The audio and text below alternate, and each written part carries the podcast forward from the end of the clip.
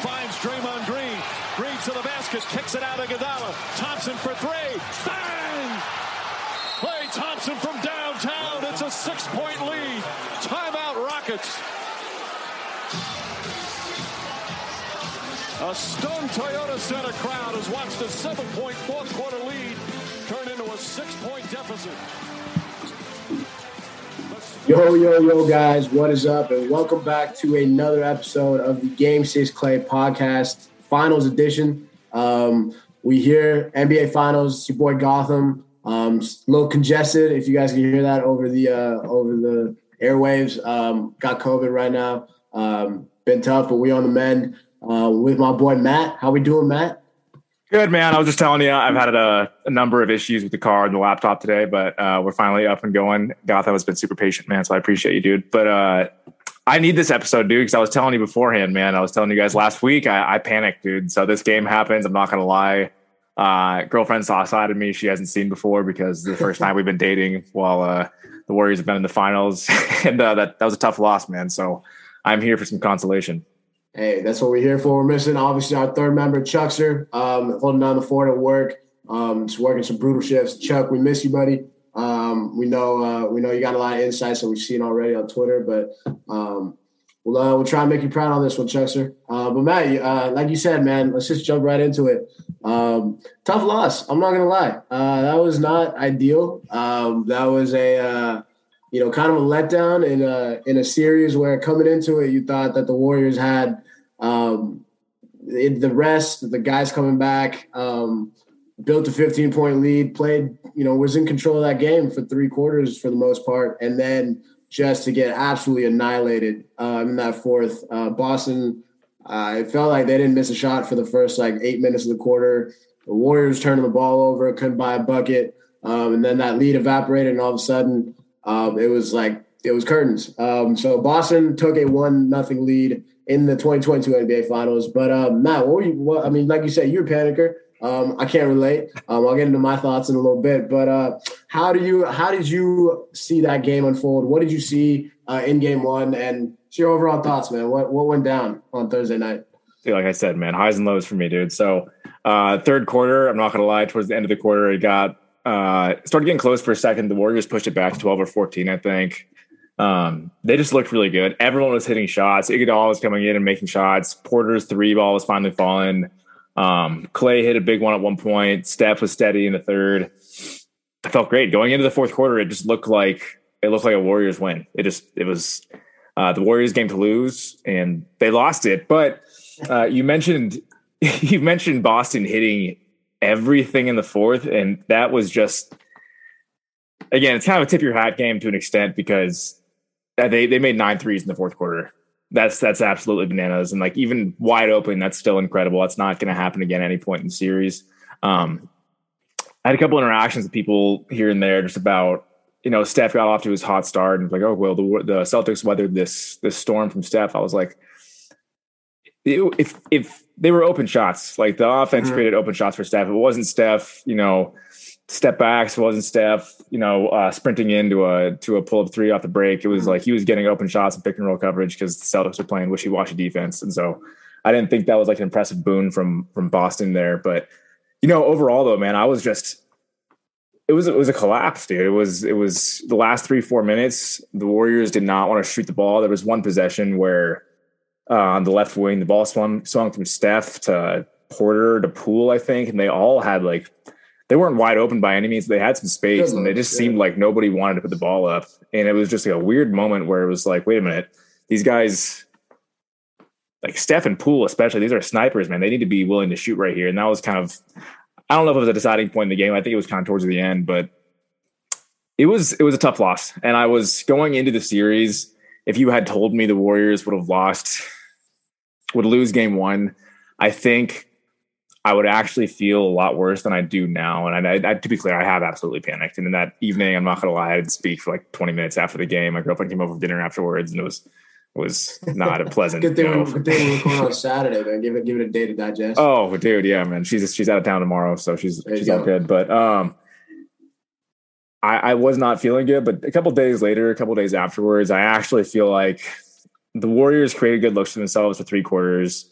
Uh, there are some things to be done, and I don't. I mean, Boston put it up a 50% from three shooting night, and they made 21 threes. They got 15 threes from guys, uh, you know, Horford, White, and uh, Smart, who aren't going to combine unless you know without divine intervention uh, again for 15 threes. So there's that. Uh, I don't think either team looked unstoppable at any point. I think the Warriors, like we said, for three quarters, look like the better team. But I'm not gonna lie, I'm kind of sick of the argument of like Boston got a lot of that in the Miami series when they were down. It was like, well, Boston actually won three quarters. They've only lost one quarter. It's like that's not how basketball works, right?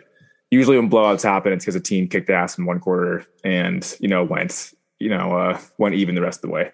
So again, I feel better than I thought I would have, but I don't feel great. I think uh, the Warriors kind of, I mean, of course, they have to win two of the next three or they're down 3 1. So uh, they got to win tomorrow night. Uh, and if they don't, they're in trouble because going down 0 2 uh, at home is uh, it's not a recipe for success. Yeah, no, I mean, 100%. I mean, I think uh, agree with a lot of the points you touched on. But uh, for me, what I saw in that game was it, it blew up at it blew up at one point, but I think the the real like end was when Steph sat for six minutes in that second quarter. Um, for me, that just showed like, all right, I don't. They're still running the same um, the same lineups, the regular same rotations, season. regular season rotations. So. Um, and so the Warriors they took that double digit lead in the first quarter, for, beginning of the second quarter. Um, but Boston came back, took the lead at halftime, and at halftime I was a little nervous. Um, uh, just that, just that seeing that rotation where Steph was in a rhythm, um, took him out for six minutes. I didn't like that. Um, so for me, letting Boston come back into the game at one point already, um, just kind of gave them their. Kind of Derrick White had a couple threes, Smart had a couple threes just early on. Um, so you were building that confidence already. So when the Warriors went on that run in the third quarter, um, I tweeted it out. I said, I think this is what this series is more like. and what sums up what this series is going to look like. And I'm gonna I stick with what I saw, but basically the Warriors were able to they were defending Boston well. Um, they they and they were forcing them into tough shots, which Boston's a streaky jump shooting team or just a streaky scoring team in general. We've seen in the playoffs. Um, Milwaukee held them to you know uh, single high low double digits. Um, Miami did it too, and the Warriors have the the, the defense to do it. Um, so just a couple adjustments where we'll get into a little bit, but overall, my take from the game was yes, it was one that they slipped away, uh, let slip away. Um, but the fact that the Warriors had two double-digit leads, um, it seemed like as great as the Boston defense well is, and um, they were uh, in stretches of that game. Um, it, it, felt like the Warriors were able to generate good looks, like you said, and they put up 108 points. Um, and for us coming into the series, that was the key: is can this Warriors offense score on this Boston defense? Because on the other side, the Warriors defense and the Boston's offense, again, one game you're going to get uh, like you said, I don't know. We're gonna get another Hor- Horford masterclass of you know five threes. These guys combined for fifteen. Six right? threes, man. Career Six high, threes, playoff yeah. or regular season. Whatever, Absolutely yeah, nuts, like, man. Yeah, like whatever it was, like insane, just insane shooting, and then throwing like just going eight for eight or whatever, nine for nine in the fourth quarter. Like tip you had to Boston, like you said, they they won that game. They came out and they punched the Warriors in the mouth in the first quarter. And you know, I, you after you get past the you know Warriors lost a game down 0-1, um, realistically, that's what you want in a feel out game. Like you want it if you can't, obviously you want to get the dub and you know go up 1-0 at home. Um, but for such a seasoned team, um, and for a team that's back in the finals after two years, um, for so a lot of guys, it's it's a new experience. We saw that. I think Jordan Poole kind of it, it the, the, stage was a little big. You could see he was trying to go at Marcus Smart one on one, had a couple tough turnovers. Um, so like you could see some of the guys. Wiggs stepped up great. Looney played pretty well. Um, like overall, like there were a lot of positives from that game that I'm just not that nervous, just because, especially with the way it unfolded. I think like, and you can hear it in the Warriors press conferences for game two. It woke them up. Like they realized, all right, like we thought we were going to win that game. Boston showed up and they they took it from us.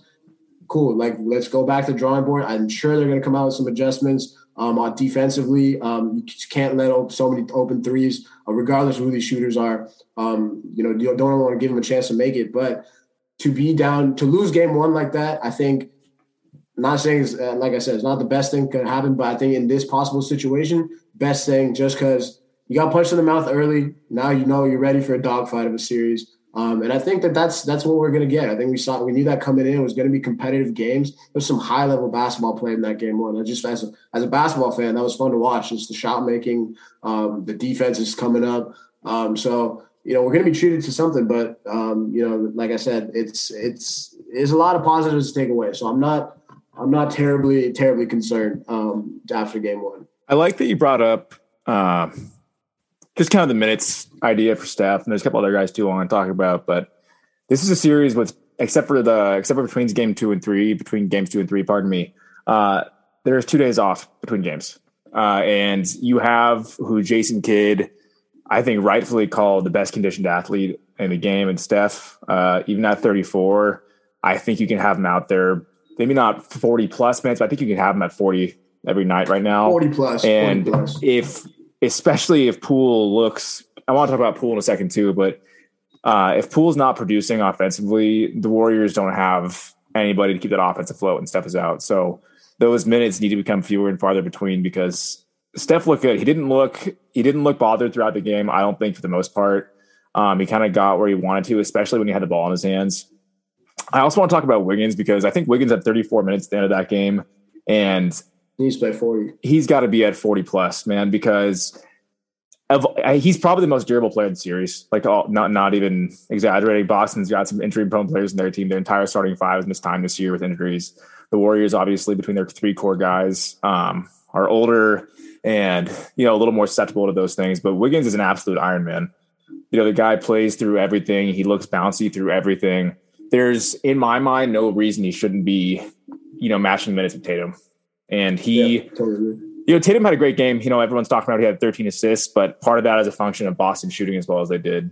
And so you have 13 assists because Boston shot, and again, credit to Tatum. He's awesome. He was making awesome passes, and those are the pass. He makes the right pass more, way more often than not. Now he was incredible. Um, but he doesn't have 13 if Boston doesn't shoot the lights out, and if guys that don't normally shoot the lights out do shoot the lights out. So Wiggins, that was a bit of a tangent, pardon me, but you know Wiggins needs to be in the game for 40 plus because he is making Tatum work. He was really good on Tatum, mm-hmm. um, and he's also just right now he's in attack mode, and the Warriors don't have the luxury of not having guys on the floor who cannot get them a bucket, especially against a defense like Boston. But Wiggins was sloppy at certain points, but he was able to get in the paint. Uh, he hit some he hit some big jumpers, hit a big three at one point.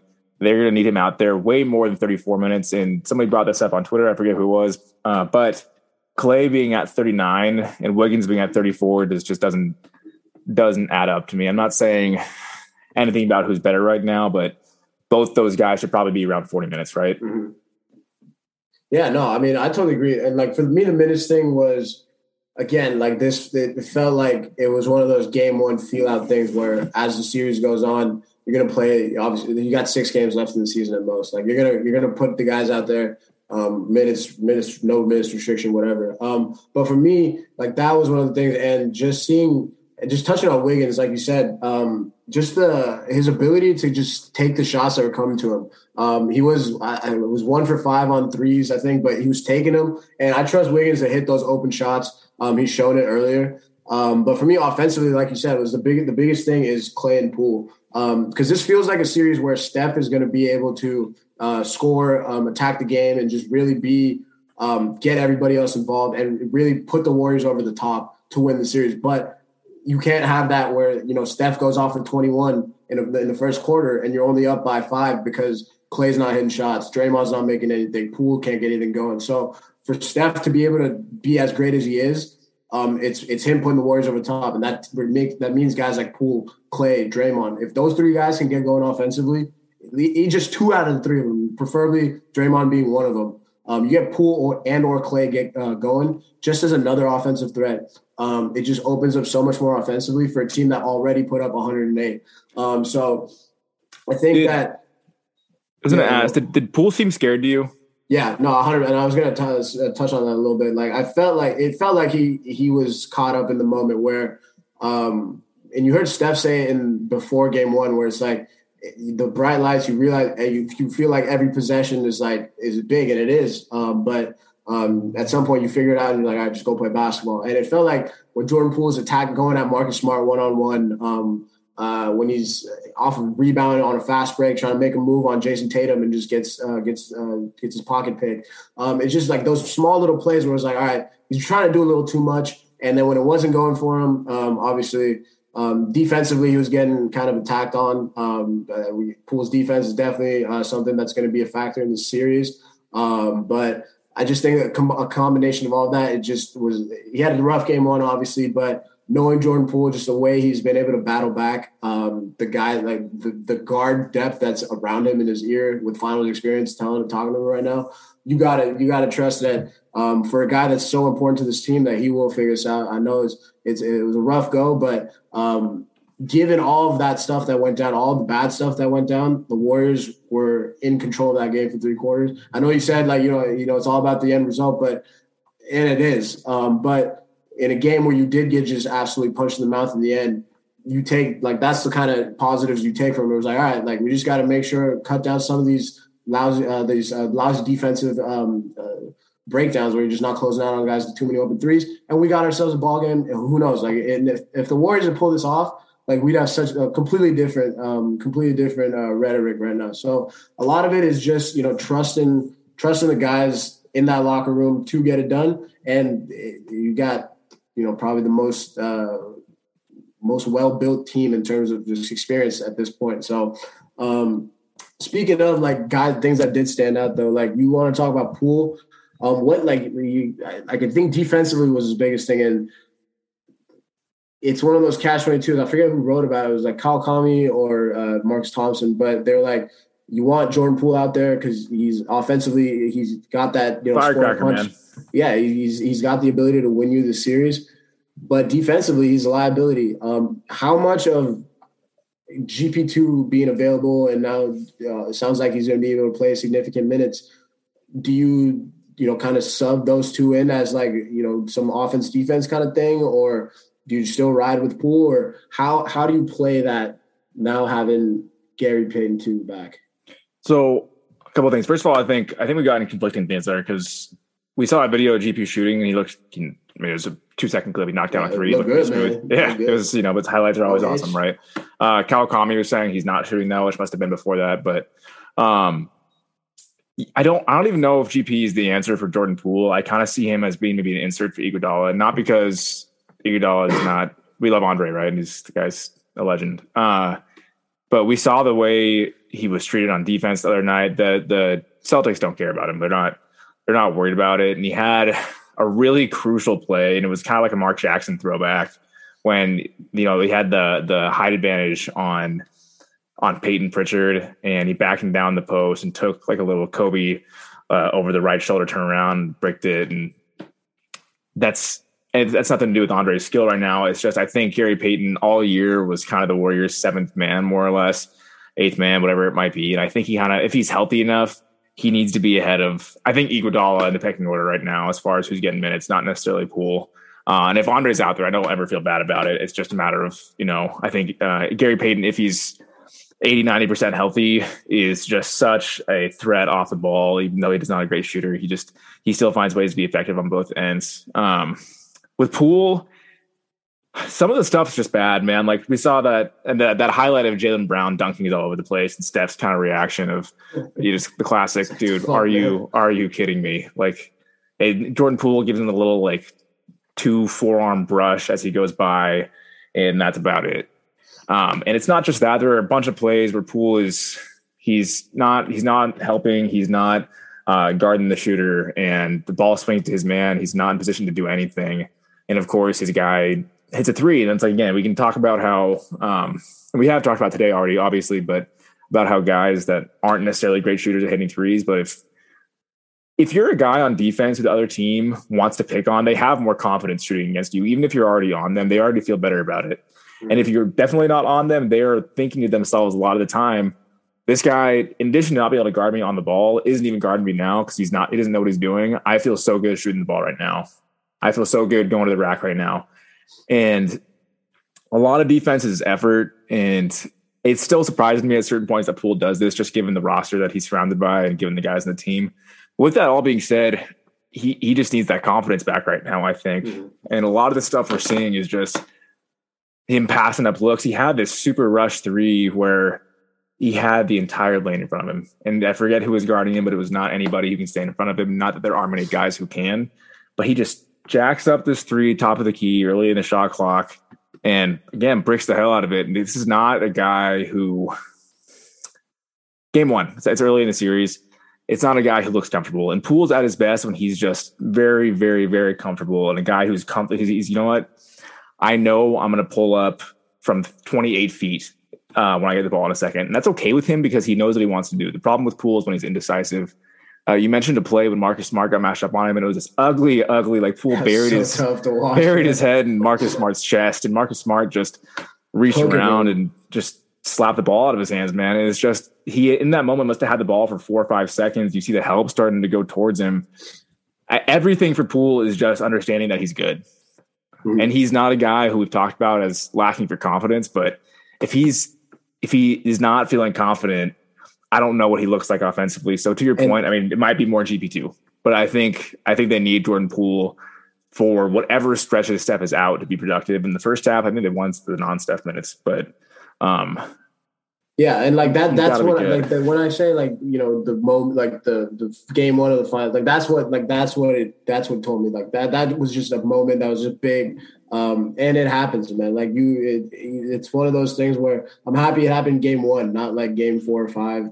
Um, so he, he knows exactly what to build on, and um, like you said, he's he's a firecracker on offense, um, and we need him. Um, like point blank, we need another playmaker with Steph when Steph's out, because um, those non-Steph minutes is where Boston really made that run in that fourth quarter, the first like two three minutes where Jaylen Brown just didn't miss, and all of a sudden the deficit was cut to five. Sub step back in, but Boston's got all the momentum, and then it was curtains from there. But um, I think GP two is a really interesting um, dynamic into the series, um, just because um, I'll, I'll kind of get into some of the like we'll go into adjustments as well. And one of the adjustments that I wanted to see, um, and I read it, and I thought that it made way too much sense, and it's putting Draymond on uh, Jayson Tatum and Jaylen Brown. I uh, put Wiggins on Jaylen Brown, and I thought that that was incredibly smart just because a lot of the times when Draymond was giving up those threes to Horford, it was it was because he was that help defender where somebody broke down their primary guy, got to the middle, and Draymond was just too late on the recovery.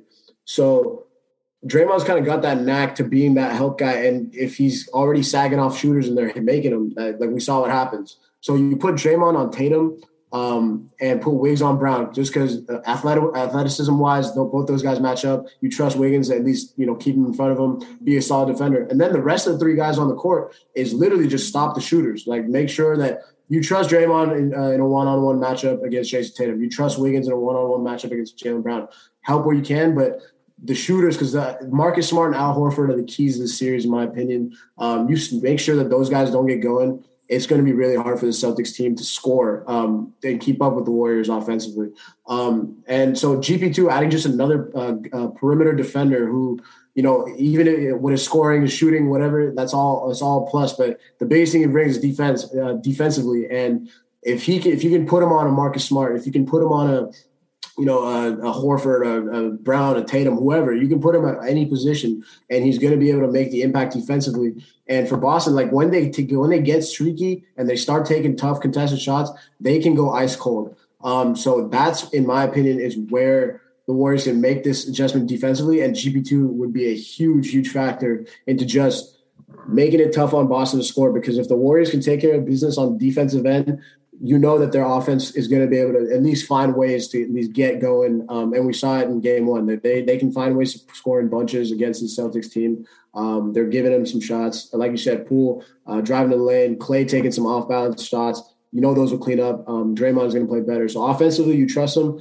Defensively, there's a lot of room for improvement. And I think that is one one key where, you know, you're at least saying, all right, you guys, Jayson Tatum, Jaylen Brown, take you out the game these other guys shooters, you guys want to keep trying to beat us, keep hitting 15 threes. Do it. Like do it for four games. We're trying to do it for four. Like that's all that's what you can do. And you're setting yourself up for the best position to to at least stop that Boston offense right now. I like the idea of of Draymond kind of being more involved on the ball. Uh, I also think it kind of takes away a little bit of Draymond though. It's kind of the only thing is he's just so yeah, good off the ball is the only trade off there. But I, I get it. I, I do think though there's a point to be said though where there's no excuse, and this wasn't necessarily the case the other game, but like going forward, the Warriors have the wing depth defensively to have a guy on Brown and Tatum always. Times, it's they, they have the the depth to do it, whether it's Iguodala, Gary Payton, Wiggins, or Draymond. Uh, you know, th- there's there's no reason to not have a couple wings in there who can defend, especially you know Gary Payton's healthy and you're just swinging through Draymond, Gary Payton, um, and Wiggins. Those are three guys who two of them I feel like you could do pretty well to have in the court most of the time. Um, I also Brown is a guy I feel like Klay Klay the first half looked spry. He did a really good job, and maybe he's just Klay, you know, fourth quarter legs uh, at the end of the game. That's also a thing we brought up earlier with Wiggins getting 34 minutes and Klay getting 39. Klay's coming off an Achilles and an ACL. You know, yeah, it's, it's I'm expecting him to stay. Brown's athletic, man. Jaylen Brown is the again, I might have said it last week, but for a guy who has no handle, he has one of the filthiest crossovers in the league. Yeah, it's nice. It's bizarre, man. He's so susceptible to getting picked, but if he gets ahead of steam and he's able to pull back real quick, he's losing the guy every time. And Klay right now just doesn't have the lateral, just the stop and go to stay with that. I think at the end of a ball game. So I think having a guy like Gary Payton out there on Brown is the guy I'd love to see him on, is because it's Jaylen Brown is not getting free like that with Gary Payton out there. So I don't know how the Warriors close going forward. I think kind of the part of this team is that they don't they don't have a, a go-to lineup for much of anything, which can be both a gift and a curse. But I would love to see if he's healthy enough, just more, more, more, more Gary Payton. Man, I thought Porter looked good. I thought he moved really well.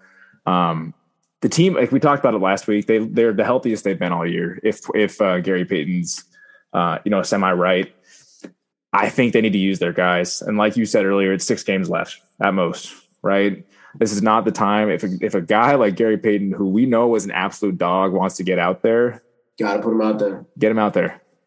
Get him out there. Okay. If it's not going to be anything close to a, you know, God forbid, KD scenario in 2019 where there's risk for serious, serious, you know, um, further injury or re-injury, you got to get him out and you got to let the guy play if he wants to be out there because you need him for one, and it's also his moment. Gary Payton, this is Gary Payton's moment too. He's in the finals, man. This is a guy who we talked about, spent a lot of time in the G League. This is one of his first or his first, uh, you know, full full contract. He's expecting to get next year. Let him out. Let him play. And so for again, I, I, had no problem with him not playing him game one, just because. Again, like it, it's like a feel out game. You don't want to, you know, you put him out there, um, you know, just because just to play him. Like you want to read the matchups, and now like obviously now he's got an extra four, what five days or four or five days of rest, um, too. So um, I think game two, uh, like now you know you need Gary Payton out there. Um, he can't impact this game, he can impact the series, um, and he's gonna have to be out there, like you said. Like it's gonna be of utmost importance because if, if, Boston keeps hitting 15 threes uh, from these guys, man, it's it's gonna be it might be curtains quick. But um, did you think that what did you think about Draymond last game, man? Offensively, offensively, defensively, I thought he. People have made some comments about his defense last nah, game. I thought I mean, his defense was pretty yeah. solid. Offensively, I want to know what you think, though. I, I, I mean, I can't.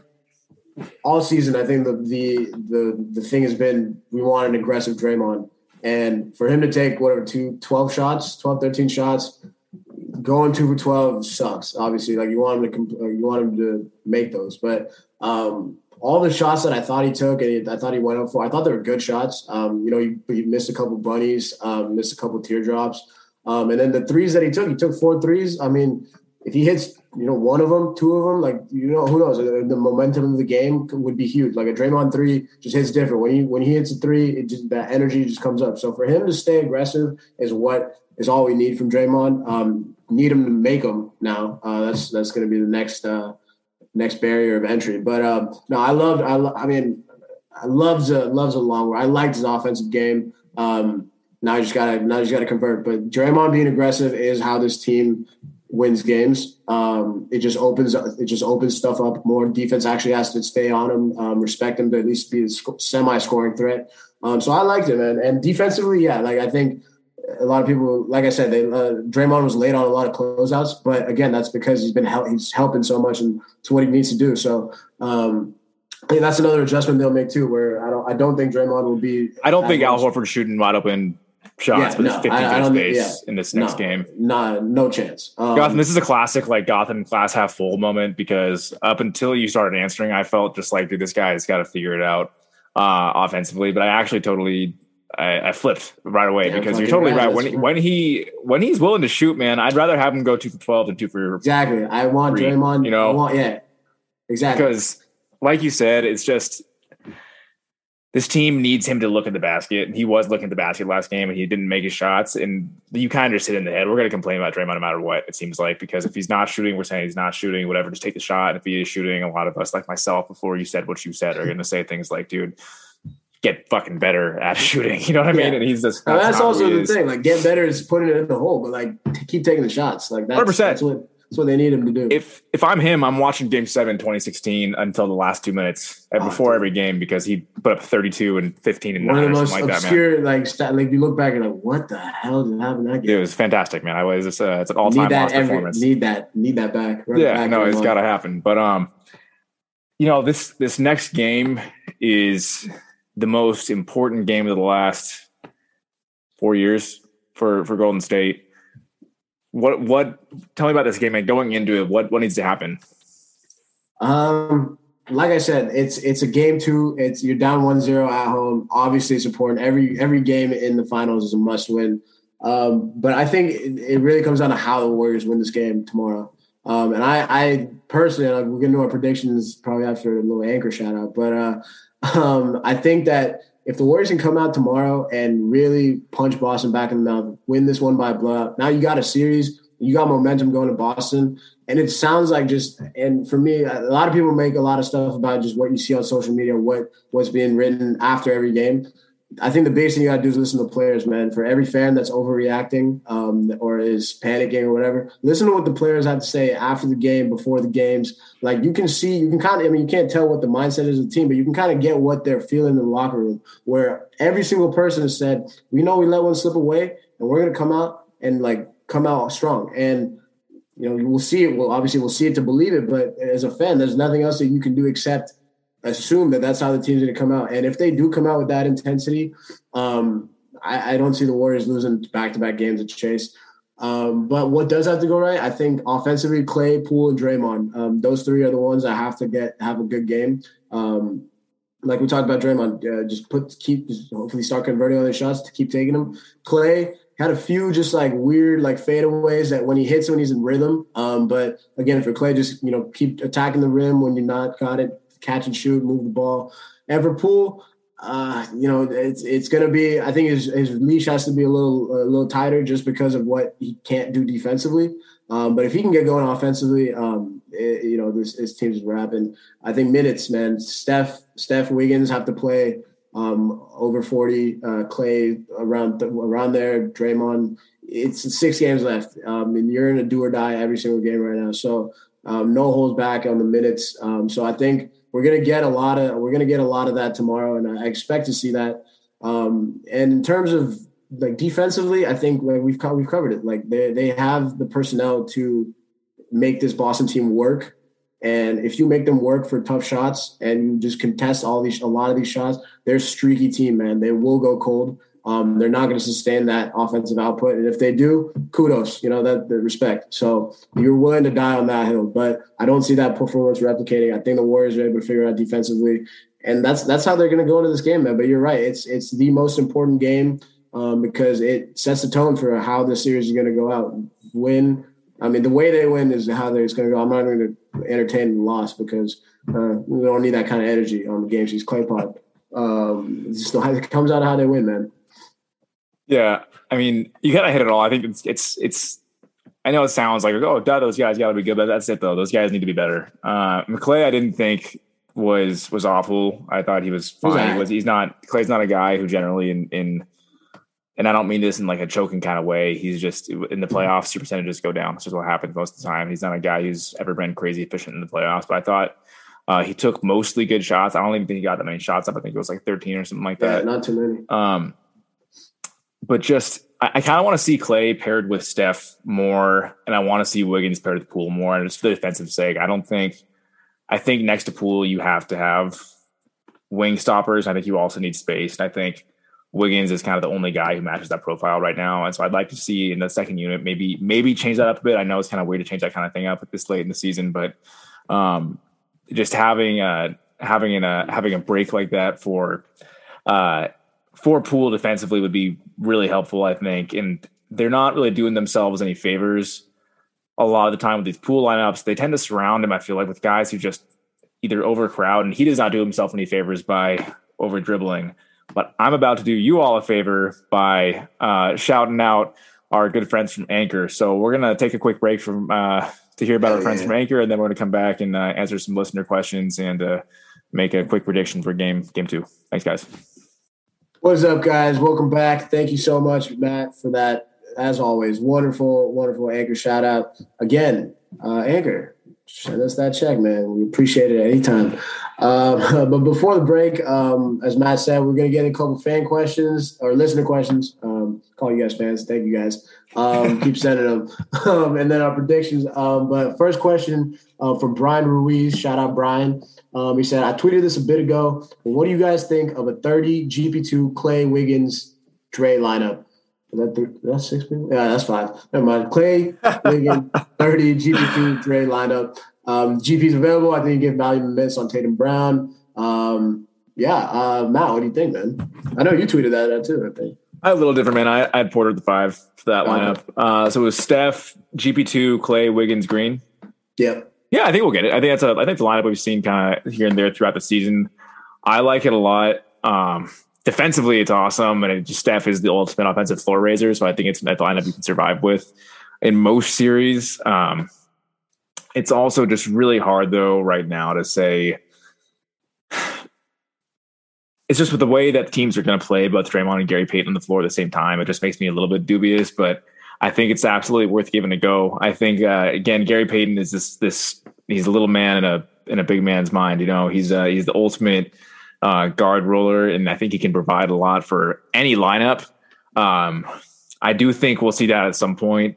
Like I mentioned, though, uh, I'd prefer to see Porter at the five there. I think you can go with a lot of space with Klay, with uh, Wiggins, with with uh, Porter. You, you, run a little Steph GP two pick and roll action. Um, Steph gets some kind of mismatch, hopefully, and if not, you got a strong roller in Gary Payton, and you got those three shooters in the wings. So uh, TBD, I like it. I like it. Uh, I think again, you can find a plus with any lineup with Steph, Klay, and Dre, but I think the spacing uh, has already been a little bit a little bit concerning in the series. So uh, to be determined. But I think it's a I don't think it's a silly option at all. Yeah, no, I, I agree, uh, Brian. I think I, I think that like like Matt said, I, I like that lineup. But I'm with Matt. Honestly, I like um, I like putting Otto in there um, instead of Draymond just because um, of the offense that you can generate while still having a pretty solid defensive um, defensive presence. Um, obviously, Draymond not in the lineup for defense. Um, not never going to replace Draymond, but I think Otto just he's hitting his shots. Um, and like you said, Steph, Clay, uh, Wiggins out there as well. Um, you got four guys in GP two, like you said, um, easy lob threat, um, aggressive. So yeah, I mean, I, I, like four. I like those six guys. Really, I think it would be in any in any circumstance would be solid uh, to put out on the court. Um, our second question from our guy Aaron Parsons, a big, uh, a big question guy. Love Aaron, always, always uh, shouting us out. Um, he said, "I feel like what hurt us defensively was the overhelping and the poor rotation opened up too many open threes for Boston. Offensively, I think it was what went right way was a high pick and roll. Totally butchered that. I think that can open up some slip screens in the middle of the floor. What are you guys' thoughts? Um, yeah, man, Aaron. Uh, I think yeah, I think defensively, uh, like we said, a lot of just um, late on the closeouts." Um, just kind of uh, blowing assignments here and there. Um, and I think those get cleaned up um, as as we'll see tomorrow. Um, so the defensive mistakes, I don't think you'll see um, nearly as much as uh, we did game one. And offensively, yeah, I mean the pick and roll, especially when Steph's uh, Steph's the guy um, in the pick and roll or. in that action, you have the Steph Klay, uh, Steph Dre pick and roll. I think especially if Draymond's not being like not hitting shots, him as that kind of just point man off the roll would be amazing uh, just with you know another lob threat, lob threat in GP two, um, Wiggins, Kevon, just so many guys. So uh, you know you can never go wrong with uh, Steph Curry pick and roll action. Yeah, UP Aaron's question again, Gotham. Yeah, basically, I mean, it was like defensively, a lot of rotations, over helping. Um, offensively, he thinks that um, was like need more pick and roll, open up some slip screens um, in the middle of the floor. Just our thoughts. Yeah, so I think you say over helping sometimes, but again, a lot of my problems when the Warriors do this kind of thing is that it's not even it's not even really over helping. Again, it's just a lot of the time you have guys like Poole, uh, occasionally even Wiggins, occasionally Klay. not occasionally. Klay does this pretty often, but it's just it's the no man's land stuff where mm-hmm. you know I don't think you need to guard Derek White like he's Klay Thompson. I don't think you need to guard Al Horford like he's you know Dirk Nowitzki or Karl Towns. Uh, same for Marcus Smart. Obviously, if I'm choosing one of those guys to live with, it's probably Smart going forward. But you can't. It just can't be. You have all the space in the world to shoot, and so over helping, no. I mean, helping out the strong side corner is kind of the Warriors. It's their their unfortunate bread and butter a lot of the time. I think it's pretty easily correctable. We saw it in the Dallas series. You know, the first two three games. Um, I think the game they lost was was the game where we all kind of collectively agreed this team is having some problems containing the three. Game five rolls around, it's not so much of a problem anymore because they decided, you know what, we're not going to let shooters shoot in the corner anymore. Um, and so I do think a bit of it might just be that simple. I also think again, there's and Charlie brought this up. Um, go check out his recent thread. But a lot of the looks Boston got and a lot of looks they made were tough looks, especially in that fourth quarter. Derek White and Marcus Smart hit some really, really, really hard shots. Um, and so, to be clear, Aaron, yes, uh, the Warriors need to be a little tighter on the shooters, um, but there's also a bit of a luck factor there. I think we need to consider. Uh, offensively, the part of that question was uh, slipping screens a little early. Is that what he said? Yeah, just like pick and roll, more pick and roll just so you get more like guy opening up the middle, um, just action in there.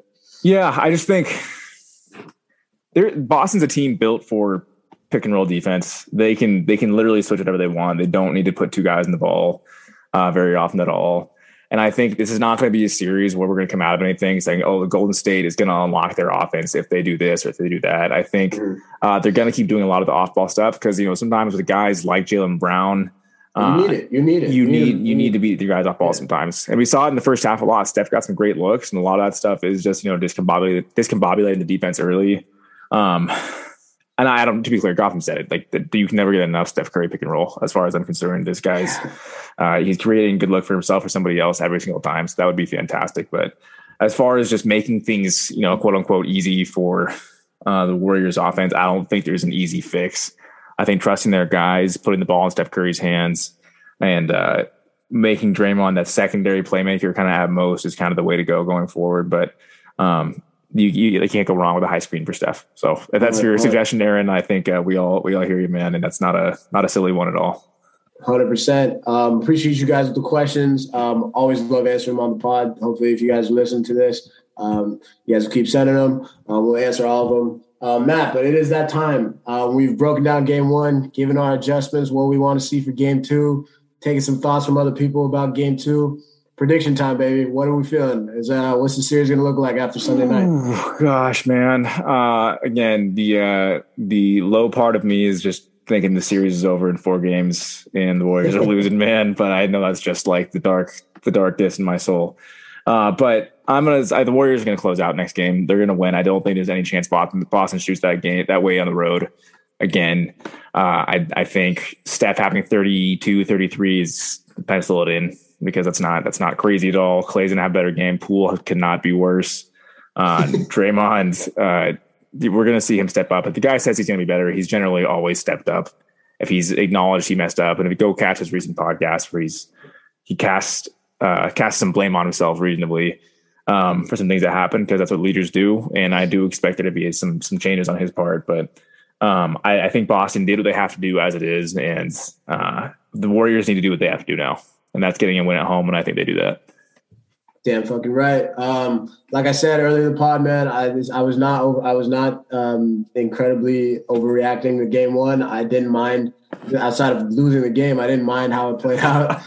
um, and the 1-0 deficit doesn't scare me. I think that honestly, it was what this team needs. They respond to adversity. They've done it time and time again. Um, sometimes a punch in the mouth is all you need. Um, I think they got it. Um, they're awake. Um, so I think the Warriors win tomorrow night. I'm going to say they win pretty comfortably. I think they they get a solid win and get some momentum going to Boston uh, for Game Three. And um, you tie the series up at one-one against a team that hasn't taken care of home court um, that much, that well uh, in the playoffs. You have a very, very solid chance at really putting yourself back in the driver's seat with a momentum-winning win tomorrow. And I think that's what the Warriors do, man. I think they they get that they get that dub at home, um, break the uh, the four-game finals home losing streak, which is incredible to think about. But um, it's breaking tomorrow. Um, we're no no more home final losses. Um, dubs by dubs by a decent amount tomorrow. Yeah, I think uh, we see a. I think we see kind of. I don't think we see a second quarter double digit lead, but I think we see it again third. And Third, I think fourth. the Warriors take care of business yeah. in fourth tomorrow. Yep, I, I don't see I don't see a forty to sixteen against the Warriors. Hey, if it happens for us, Gosh, I'll take man. it, man. I'll take it. Give them one right back. Um, but before we get out of here, Matt, anything else? Any last thoughts? No, final thoughts, guys. Just keep keep listening. We really appreciate. You know, we're getting an increase in questions, increase in just uh, a little bit of love here and there. We really appreciate it. Uh, please always remember to go and just leave us five stars wherever you're listening, whether it's Apple or Spotify, or if you listen on some uh, some third party app that I do not know the name of. That's also okay. But uh, we appreciate you guys a ton. Um, go check out Charlie's recent threads on on uh, Boston shooting, Golden State's defense. Charlie, Chuckster, uh, we missed you, man. So we'll get you on uh, get you on Monday's pod, and uh, that's all I got for you guys, though. Yeah, I mean, same here, man. Love uh, love having you guys uh, shout out uh, shout us out. Um, just the increased engagement. Uh, we love doing this. Uh, just talking talking dubs and um, to do this in a final series has been amazing. Um, so the content's gonna keep coming. We're gonna have um, pods after every game. We got a nice, as Matt said earlier, we got a nice two three days in between each game. So um, enough time to get at least a couple of us on here. Chuckster, miss you as always. See you on Monday, brother. Um, but other than that, guys, thank you so much for listening, and we'll catch you on the next one. Um, go Dubs, baby. It's, uh, let's tie the series up. Uh, but until then, peace.